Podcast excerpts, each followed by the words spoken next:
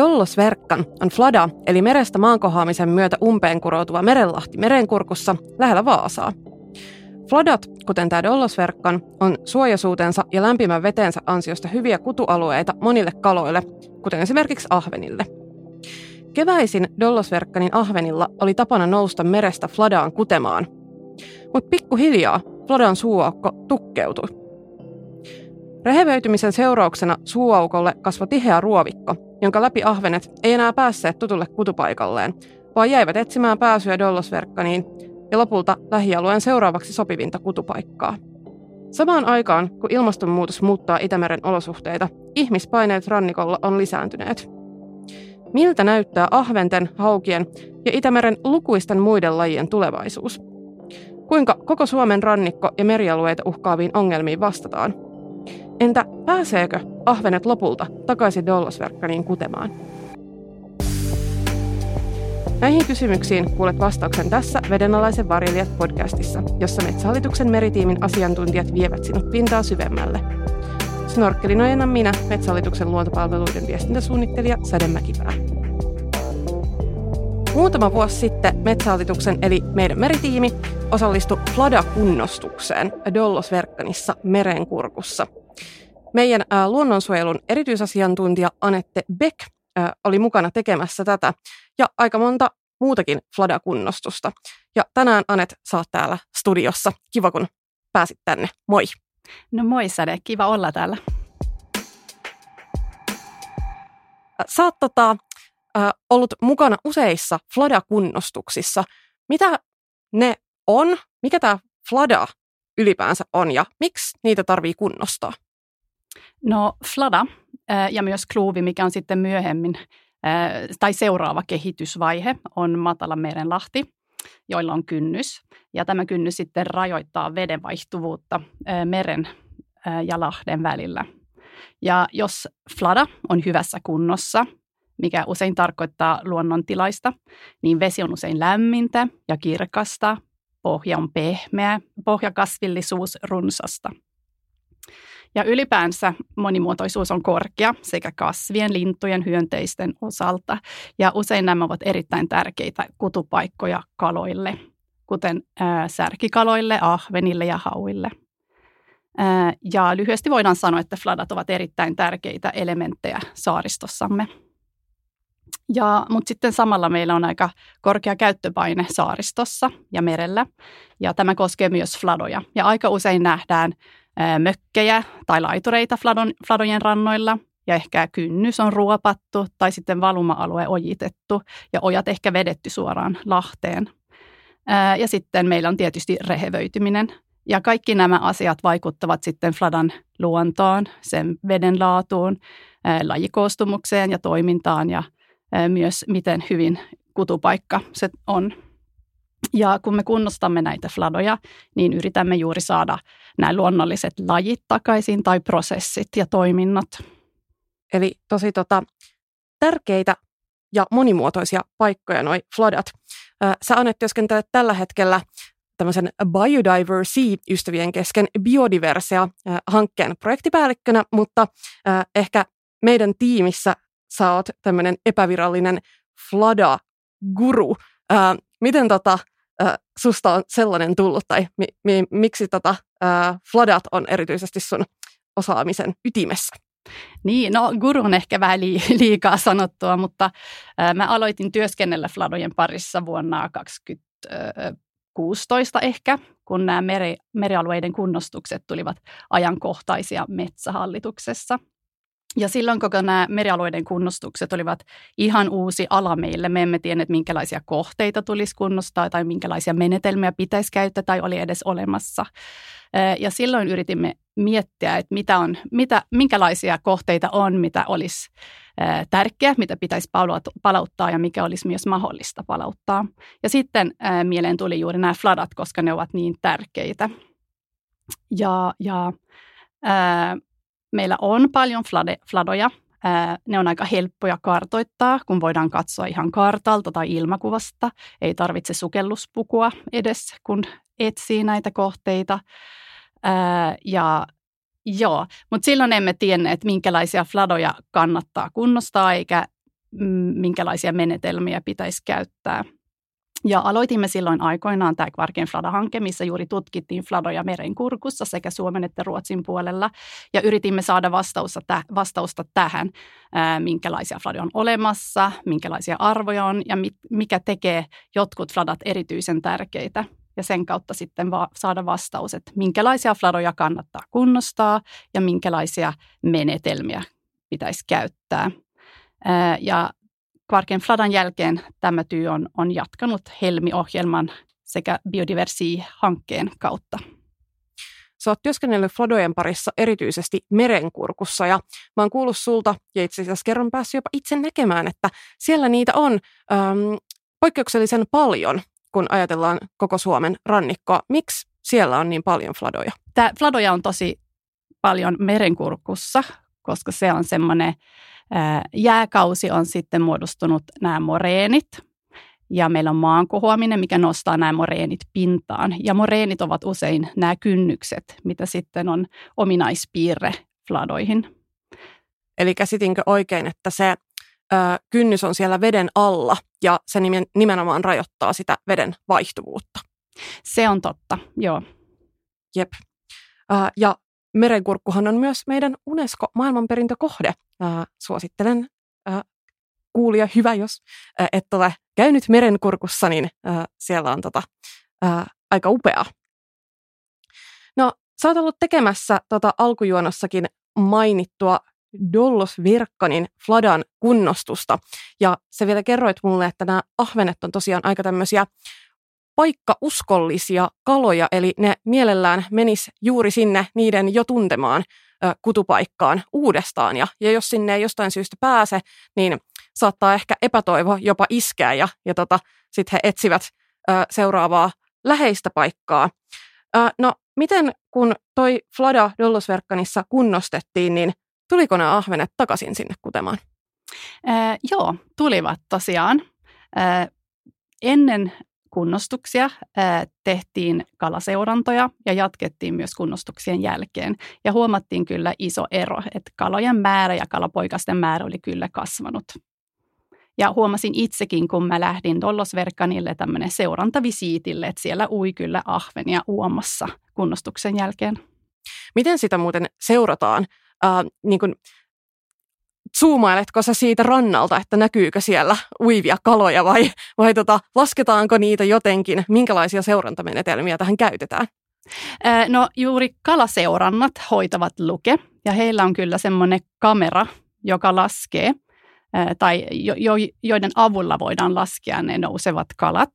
Ja sitten alkukesällä on myös poikasseurantoja, että mennään sinne ihan tämmöisiä pienellä verkoilla ja pyydystetään ja lasketaan montako yksilöitä löytyy. Kuulostaa unelmatyöltä tota, istua tietokoneella ja katsoa, laskea ohimeneviä kaloja. Voisi olla vähän vähemmän stressaavaa kuin monet muut työtehtävät. meidän Metsähallituksen meritiimin yksi asia, mitä me tehdään, on juuri nämä kunnostukset, esimerkiksi nämä fladakunnostukset, mutta me tehdään tosi paljon muutakin Itämeren lajikadon pysäyttämiseksi ja monimuotoisuuden varjelemiseksi. Ja siksi täällä studiossa on tänään myös toinen henkilö, eli Anu Riihimäki, ja sä tiedät meritiimin työstä kaiken, koska sä vedät sitä ja oot siis meidän luonnonsuojelupäällikkö. Moi Anu. Mitä muuta meidän tiimi sitten tekee, kun kunnostaa näitä fladoja? No, mehän tehdään paljon muutakin. Ehkä meidän keskeisin tehtävä on pitää huolta meidän mereisestä luonnonsuojeluverkostosta ja varmistaa siten, että, että ne luontoarvot, mitä siellä äh, suojelualueilla on, että ne säilyy siellä myös sitten jatkossakin. Ja kunnostukset on tietysti yksi keino, keino tota, äh, edesauttaa näitä tavoitteita. Eli jos sieltä suojelualueelta on hävinnyt jotain luontoarvoja, niin pystytään niitä sitten näillä ennallistamistoimenpiteillä palauttamaan sinne. Ja lisäksi tietysti niin kuin, meidän tehtävä on varmistaa, että siellä suojelualueella on sellaisia toimintaa ohjaavia tekijöitä, jotka ohjaa ehkä sit sitä käyttöpainetta sellaisille alueille, missä, missä niitä luontoarvoja ei ole niin, että ne vois vaarantua siitä alueen käytöstä. Ja lisäksi sitten meidän tehtäviin kuuluu tietynlainen niin kuin, monimuotoisuuden edunvalvonta, eli kun meillä on merellä jotain toimenpiteitä, mitä tota, tulee mahdollisesti sinne suojelualueille lähelle, niin meidän tehtävä on sitten varmistaa, ettei ne myöskin ne suojelualueiden ulkopuolella tapahtuvat toiminnat uhkaa niitä luontoarvoja siellä meidän verkoston sisällä. Ja sitten tietysti me ollaan mukana meidän kansallisissa ö, isommissa prosesseissa, missä muun muassa tämä meren hyvän tilan tavoite on keskeinen ja sitten omalla toiminnalla me edistetään sitä. Eli ei ihan turhaan tämän podcastin nimi ole Vedenalaisen varjelijat, koska sitähän me äh, varjelemme ja aika monipuolisesti. Äh, me työskennellään organisaatiossa, jonka nimi on Metsähallitus, ja sä oot Anu työskennellyt melko pitkään Metsähallituksen luontopalveluiden meritiimissä, niin kuinka usein sä joudut selittämään ihmisille, kun sä kohtaat vaikka sidosryhmiä tai äh, ystäviä illanvietossa, äh, heidän jotain uusia kavereita, jotka eivät välttämättä tiedä sun työstä, niin sitä, että me tehdään aika paljon töitä myös merellä, vaikka me ollaankin metsähallituksessa. No oikeastaan to- tosi usein, että metsähallitus luonnollisesti profiloidaan sinne metsiin. Ja ähm, se on tietysti äh, aika selkeää, koska nimi on Metsähallitus ja meriluonnonsuojelulla on oikeastaan aika lyhyet, lyhyt historia meidän Metsähallituksen niin kuin sisälläkin. Ähm, meritoiminta on alkanut tuossa 2000-luvun alul, alkupuolella, kun taas sitten maapuolella niin äh, juuret juontaa 160 vuotta ja yli. Eli siinä on niin kuin aika pa- paljon eroa, että kuinka paljon niin kuin asian eteen on tehty töitä ja kuinka paljon niin kuin, ähm, historiaa on taustalla. Mutta kyllä nyt tämän viimeisen äh, vajaan parinkymmenen vuoden aikana, mitä meriluonnonsuojelussakin on tehty töitä, niin sitä näkyvyyttä ollaan saatu ja, ja osa ihmisistä jopa niin kuin, äh, tietää sanomattakin, että, että meillä on, meillä on tota, äh, paljon toimintaa merellä. Metsähallitushan kuitenkin hallinnoi kaikkia valtion vesialueita, että me luon, luontopalveluissa vastataan suojelualueverkostosta, mutta Metsähallituksen sisällä on myös kiinteistökehitys, joka vastaa sitten niin sanotusti äh, muista valtion vesialueista, mihin mahdollisesti kohdistuu sitten jonkunlaisia niin kuin tulostavoitteita liittyen sitten meren käyttöön, tuulivoimaan ja, ja tota, kaivannaisiin ja kalan kasvatukseen.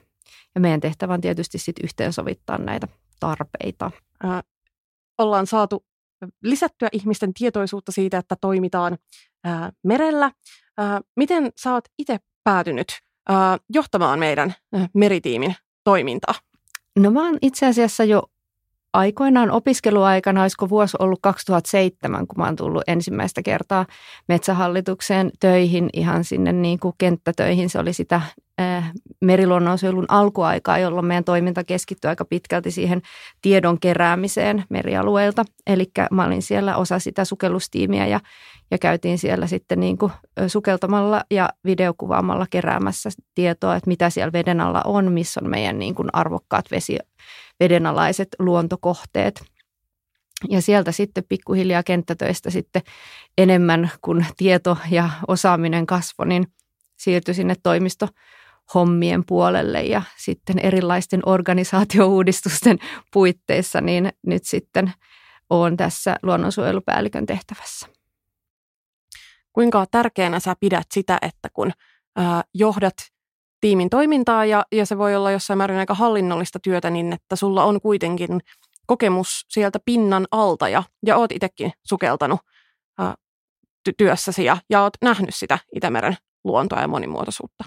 No kyllä mä näkisin, että se on tosi tärkeää, että jos et sä ymmärrä sitä, mitä se ää, porukka tekee, mitä johdetaan, niin, niin siinä voi, voi tulla niin kuin haasteita sitten sen niin kuin kommunikoinnin suhteen, että kyllä mä edelleen pyrin siihen, että mä vähintään pari kertaa kesässä käyn itse kentällä tekemään kenttähommia ja sukeltamassa, että, että se tietynlainen semmoinen kosketuspinta säilyy siihen niin kuin itse tekemiseen. Metsähallitus hallinnoi valtion maa- ja vesialueita. Ehkä tunnetuimpia Metsähallituksen hallinnassa olevia alueita on kansallispuistot, jotka on tosi suosittuja retkeilykohteita – Upeiden metsien, lehtojen ja niittyjen läpikulkevien polkujen lisäksi meillä on kansallispuistoja, joihin kuuluu myös merialueita. Esimerkiksi Saaristomeren ja Selkämeren kansallispuistoissa Metsähallituksen luontopalvelut vastaa siis sekä maa- että merialueista. Monet valtion maa- ja merialueet, kuten kansallispuistot, on myös luonnonsuojelualueita. Metsähallitus hallinnoikin valtion vesialueita, jotka on kooltaan yhteensä yhtä suuria kuin Uudenmaan, Satakunnan ja Varsinais-Suomen yhteenlaskettu pinta-ala. Suojelualueita tarvitaan, koska Itämerta uhkaa muun muassa rehevöityminen, ilmastonmuutos ja ihmispaineet, eli esimerkiksi rantarakentaminen ja ruoppaus. Mutta riittääkö pelkkä suojelualue turvaamaan Itämeren monimuotoisuuden? pelkkä suojelualueen perustaminen ei missään nimessä riitä turvaamaan monimuotoisuutta, vaan tarvitaan myös muita toimenpiteitä. Mm, suojelualue on yksi tapa vähentää luontoarvoihin kohdistuvia suoria paineita, kuten esimerkiksi veneilypainetta, ankkurointia tai muuta tämän tyyppistä suoraa siihen niin kuin, veden alla olevaan luontoarvoon kohdistuvaa, kohdistuvaa toimintaa. Mutta kuten me kaikki tiedetään, niin Itämeren suurin uhka tällä hetkellä on se rehevöityminen. Ja rehevöitymiseen meidän suojelualueet ei suoraan vastaa, tai siihen rehevöitymisen ongelmaan ne ei suoraan vastaa, vaan, vaan siihen tarvitaan toimenpiteitä enemmän siellä sitten niin kuin maa-alueella. Ja, ja tota, näitä toimenpiteitä tehdään tosi kattavasti tälläkin hetkellä. Meillä on erilaisia ohjelmia, mitkä, mitkä on ää, nimenomaan keskittynyt siihen ravinnekuorman vähentämiseen ja valuman vähentämiseen Itämereen. Eli tämä rehevöitymisen vähentäminen on yksi tosi tärkeä asia. Ja sitten suojelualue, suojelualueverkosto, toimiva suojelualueverkosto ja hyvin hallinnoitu suojelualueverkosto – ja sitten siihen, kun lisää vielä meidän lainsäädännön ja siihen tota, lainsäädännön hyvän toimeenpanon merialueilla liittyen, liittyy se sitten niin kuin meriliikenteeseen tai, tai tota kalastukseen tai muuhun tällaiseen laajempaan kokonaisuuteen, mikä liittyy meidän Itämeren käyttöön. Niin kun me ruvetaan yhdistelemään näitä eri elementtejä, niin silloin se lopputulos on – on paras, mutta suojelualueverkosto toki on yksi keskeinen osa sitä, mutta ei missään nimessä se ainoa vastaus. Aivan, eli paljon erilaisia toimia tarvitaan ja meidän meritiimi on tehnyt ja tekee tosi erilaisia toimia. Ää, miten sä kuvailisit meidän tiimin saavutuksia? Minkälaisia hyviä asioita ollaan saatu aikaan Itämerellä? Öö, no Metsähallituksen meriluonnonsuojeluhan on ollut erittäin keskeisessä roolissa ää, tiedon keräämisessä. Tieto on kerätty tällaisessa kansallisessa velmuohjelmassa, eli vedenalaisen luonnon monimuotoisuuden inventointiohjelmassa, mitä on sieltä 2000-luvulta asti tehty, ja tota, tai 2000-luvun alusta tehty, ja tota, Metsähallituksen luontopalvelut on ollut siinä se operatiivinen toimija, eli me ollaan sitä tietoa kerätty – kerätty ja tota, sitä on sitten laajasti käytetty päätöksenteon tukena. Sitä on käytetty uusien suojelualueiden perustamisessa, sitä on käytetty meidän suojelualueiden hoidon ja käytön suunnittelussa. Ja tota, tietysti edelleen käytetään ö, nyt merellä on aika paljon ö, liikehdintää tuulivoiman puitteissa ja ö, muutenkin ö, se käyttöpaine meidän merialueella lisääntyy – tätä tietoa, mitä me ollaan kerätty, niin käytetään muun muassa meillä Metsähallituksessa talon sisälläkin yhteen sovittamaan erilaisia toimintoja, esimerkiksi meidän kiinteistökehityksen puolen tuulivoima hankkeiden suunnittelua sekä myös sitten niin kuin, muiden kaupallisten toimijoiden, jotka merialueelle tuulivoimaa suunnittelee, niin tämä kansallisesti kerätty vedenalainen luontotieto on siinä hyvin keskeisessä roolissa, jotta se sijoittelu pystytään tekemään luonnon kannalta parhaalla mahdollisella tavalla. Ja Anet on meillä ollut, ollut mukana näissä prosesseissa. Joo, äh, tämä kaikki tietoa, mitä meritiimi on kerännyt äh, vuosien saatossa, on todella tärkeää, kun suunnitellaan ja mietitään merialueiden käyttöä. Ja juuri esimerkiksi tuulivoima on aika ajankohtainen kysymys ja meritiimin vastuulla sitten on lausua suunnitelmista ja myös auttaa löytämään sopivia paikkoja, kun metsähallitus itse etsii ja suunnittelee merituulivoima-alueita. Ja tässä juuri esimerkiksi velmuaineiston avulla on mahdollista tehdä erilaisia suosituksia, mitkä alueet kannattaa välttää tai huomioida tavallaan tai toisen. Esimerkiksi jos siellä on joku tärkeä laji tai luontotyyppi tai joku toiminta, kutualue tai vastaava. Ja esimerkiksi Korsneesissa tarkastetaan nyt mahdollisuudet rakentaa merituulivoimapuisto ja siellä ollaan Velmu-datan ansiosta muokanneet alueen rajoituksia niin, että tunnetut arvokkaimmat alueet on jätetty pois. Yes, eli ää, kun sukeltaja menee sinne tai, tai snorklaaja menee ensin katsomaan, että mitä siellä pinnan alla on ja löytää sitten esimerkiksi jonkun avainlajin, luontotyypin, jonkin arvokkaan mereisen eliöyhteisön, niin sitten hän tota, hyppii riemusta tai loiskuttelee ja tulee pinnalle ja kirjaa sen jonnekin ää, verkkoon. Ja sitten sieltä esimerkiksi ää, ihmiset, jotka ää, päättävät kaavoituksesta tai, ää, tai muuten maankäytöstä, niin voivat vilkuilla, että ää, mitä siellä oikein on. Eikö näin? Just näin, ja tämä aineistohan, mitä me ollaan kerätty, niin on, on tosiaan kaikkien saatavilla ja kaikkien käytössä olevaa aineistoa. Ja se tosiaan tukee, niin kuin, niin kuin sanoitkin, niin kaavoitusta ja, ja tota, vesialueiden käyttöä sekä niin kuin rantarakentamista ja muuta tämän tyyppistä, että jokainen voi jopa käydä kurkkaamassa, että löytyykö niitä kartoituspisteitä sieltä omasta mökkirannasta, että mitä siellä kasvaa. Totta muuten. Äh, hyvä vinkki. Äh, mistä tämän voi löytää, jos haluaa heti mennä katsomaan? No tämä tieto löytyy Velmun sivuilta, eli jos hakee vaikka Velmu-karttaportaali-sivulla Googlesta, niin varmastikin ohjautuu oikealle sivulle. Niin sieltä löytyy kartat, mistä voi sitten katsoa ja zoomailla, että minkälaista tietoa siellä ehkä omasta kotirannasta tai mökkirannasta on. Ja sitten tota, jos vesi on tarpeeksi lämmintä, niin voi ehkä kesällä käydä jopa vähän vilkuilemassa äh, uimalaseilla tai snorkkelilla, että miltä siellä sitten näyttää on myös sit paljon asioita, mitä me ei vielä siltikään tiedetä, vaikka me ollaan aktiivisesti kartoitettu Itämerta. Ja äh, tiedän, kun olen teidän kanssa viettänyt aikaa, että sitä tietoa tosiaan tarvitaan vielä lisää.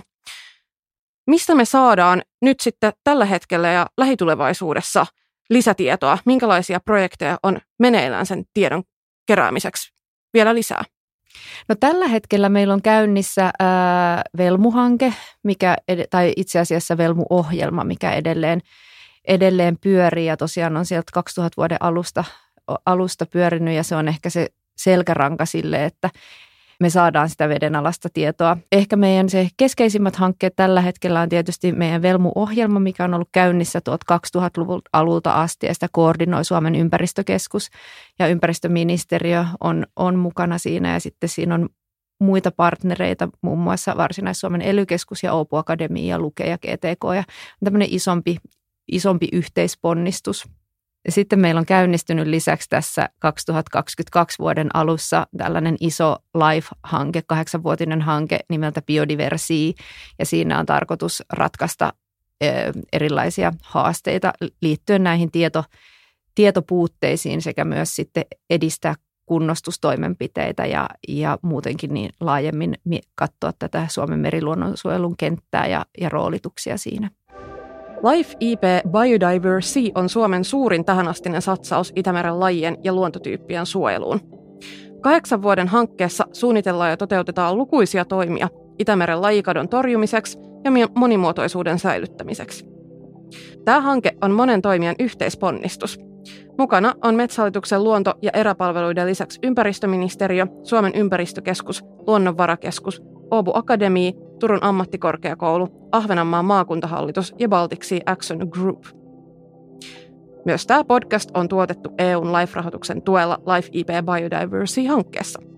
Tämä jakso ei välttämättä vastaa Euroopan unionin mielipidettä, ja Sinea ja Euroopan komissio ei ole vastuussa siitä, miten tässä jaksossa olevaa tietoa käytetään. Biodiversitylla, eli biodiversealla, on monia kunnianhimoisia tavoitteita Itämeren tilan parantamiseksi – Biodiversi Life IP-hankkeen tavoite on turvata Itämeren luontoa ja tämä tehdään tehostamalla meriluonnon suojelua ja edistämällä luonnonvarojen kestävää käyttöä. Ja hankkeessa esimerkiksi varmistamme, että meillä on riittävästi tietoa, joten voimme seurata, mitä meidän Itämeri voi ja miten se kehittyy ja tarkastamme, kuinka tehokas nykyinen suojelualueverkosto on, jos tärkeitä alueita puuttuu. Tutkimme, kuinka toimiva lainsäädäntö on sekä minkälaisia toimenpiteitä tarvitaan, jotta voimme hallinnoida merialueet tehokkaasti. Ja teemme hankkeessa myös konkreettisia toimenpiteitä maastossa. Ihan esimerkiksi pyrimme vähentämään invasiivisten lajien määrä saaristossa, minkki ja supikoira muun muassa. Kunnostamme arvokkaita alueita, ehkä fladoja, meriaikasniittyjä, palautamme meriharjusta ja pilotoimme uusia seurantamenetelmiä sekä paljon muutakin. Kuulostaa kauhean mielenkiintoiselta. Ää, jos ei tunne luontosanastoa, niin tämä invasiivinen laji ehkä ei aukea. Mainitsit, että minkki ja supikoira on tämmöisiä invasiivisia lajeja, mutta mitä se siis tarkoittaa?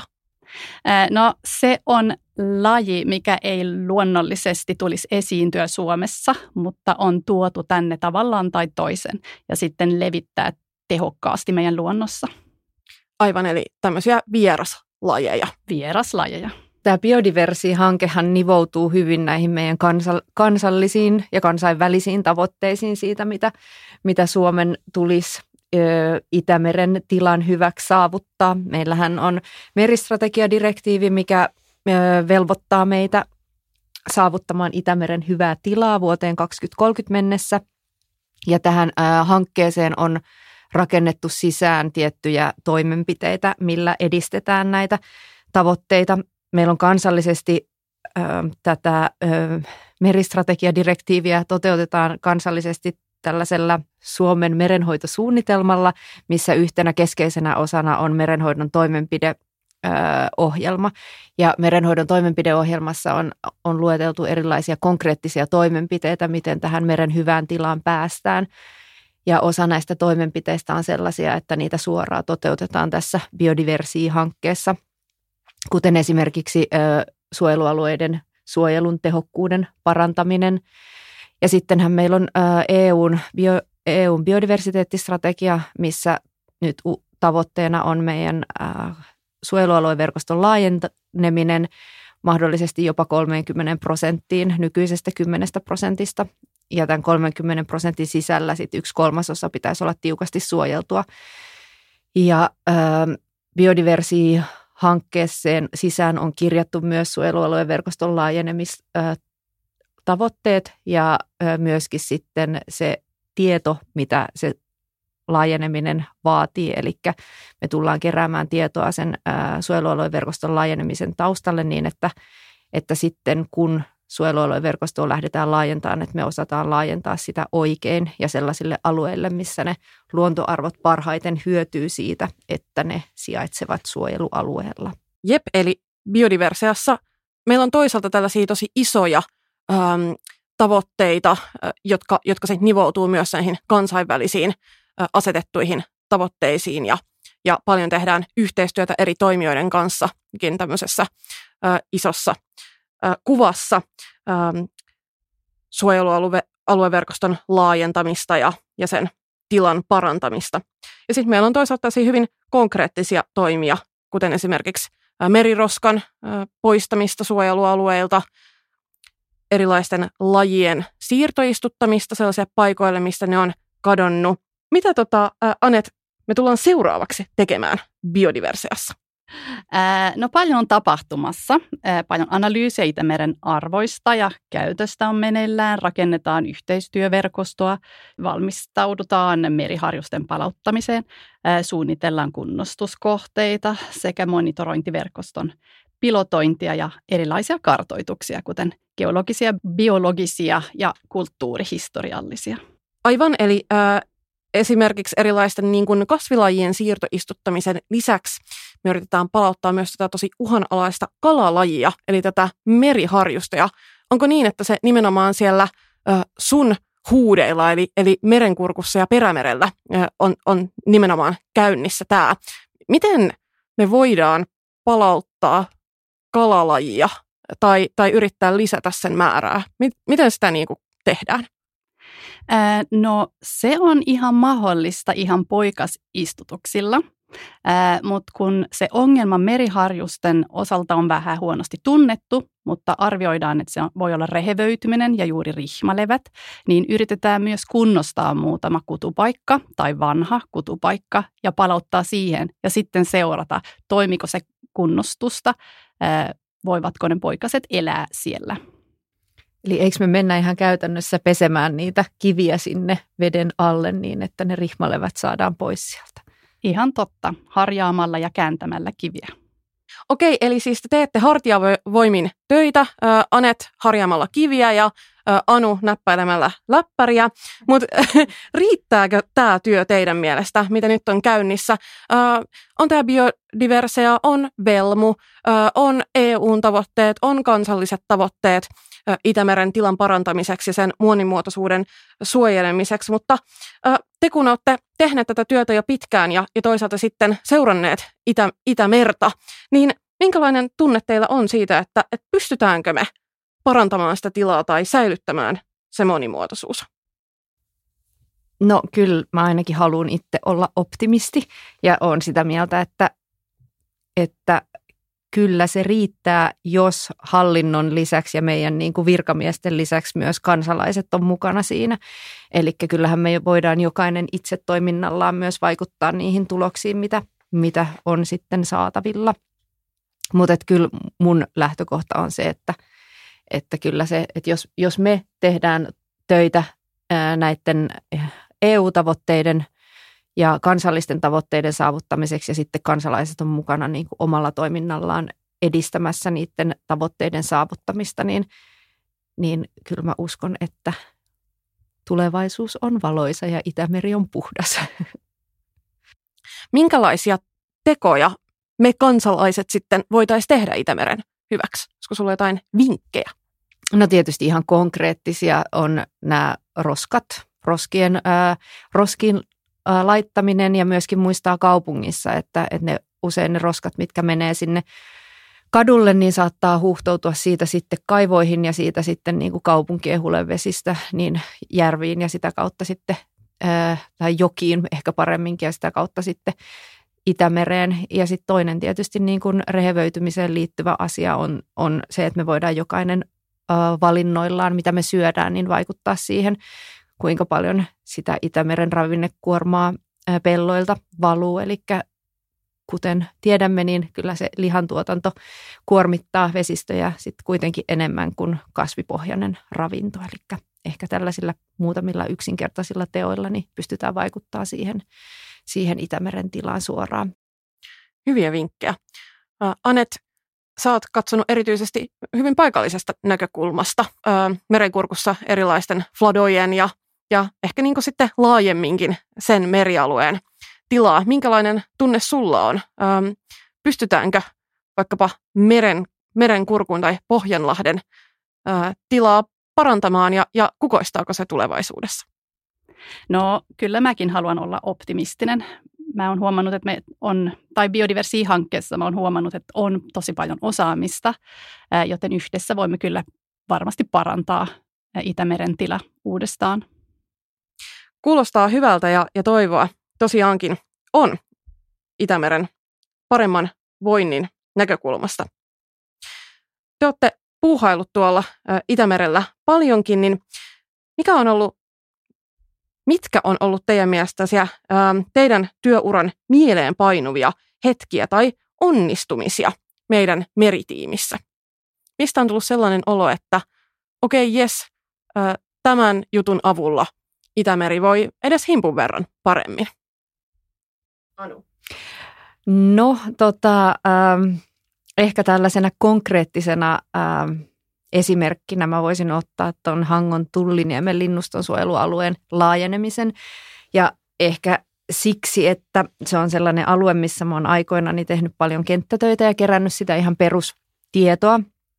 Ja sitten mä oon saanut olla mukana ehkä siinä koko ketjussa, että sieltä niin kuin kenttätiedosta sitten vuosien varrella, kun sitä tieto on, on kertynyt ja sitten tuli tarvetta laajentaa meidän ää, suojelualueen verkostoa, niin tämä Hangon Tulliniemen linnustonsuojelualue valikoitu yhdeksi sellaiseksi ja me saatiin sitten olla tai sain olla mukana tekemässä niitä rajauksia siihen ja, ja lopputuloksena sitten saatiin sinne uusi suojelualue, niin se on ehkä mulle semmoinen niin kuin, äh, miellyttävin muisto ja semmoinen aika konkreettinen ja siihen ehkä myöskin se mun työura siitä niin kuin kenttätyöstä nyt sitten tänne työpöydän ääreen, niin se koko ketju näkyy siinä. Kuulostaa tosi hienolta. Entäs Anet, mikä on jäänyt sulle mieleen? No mä ehkä muistan se ensimmäinen kerta, kun mä olin mukana kunnostamassa yksi kluuvi.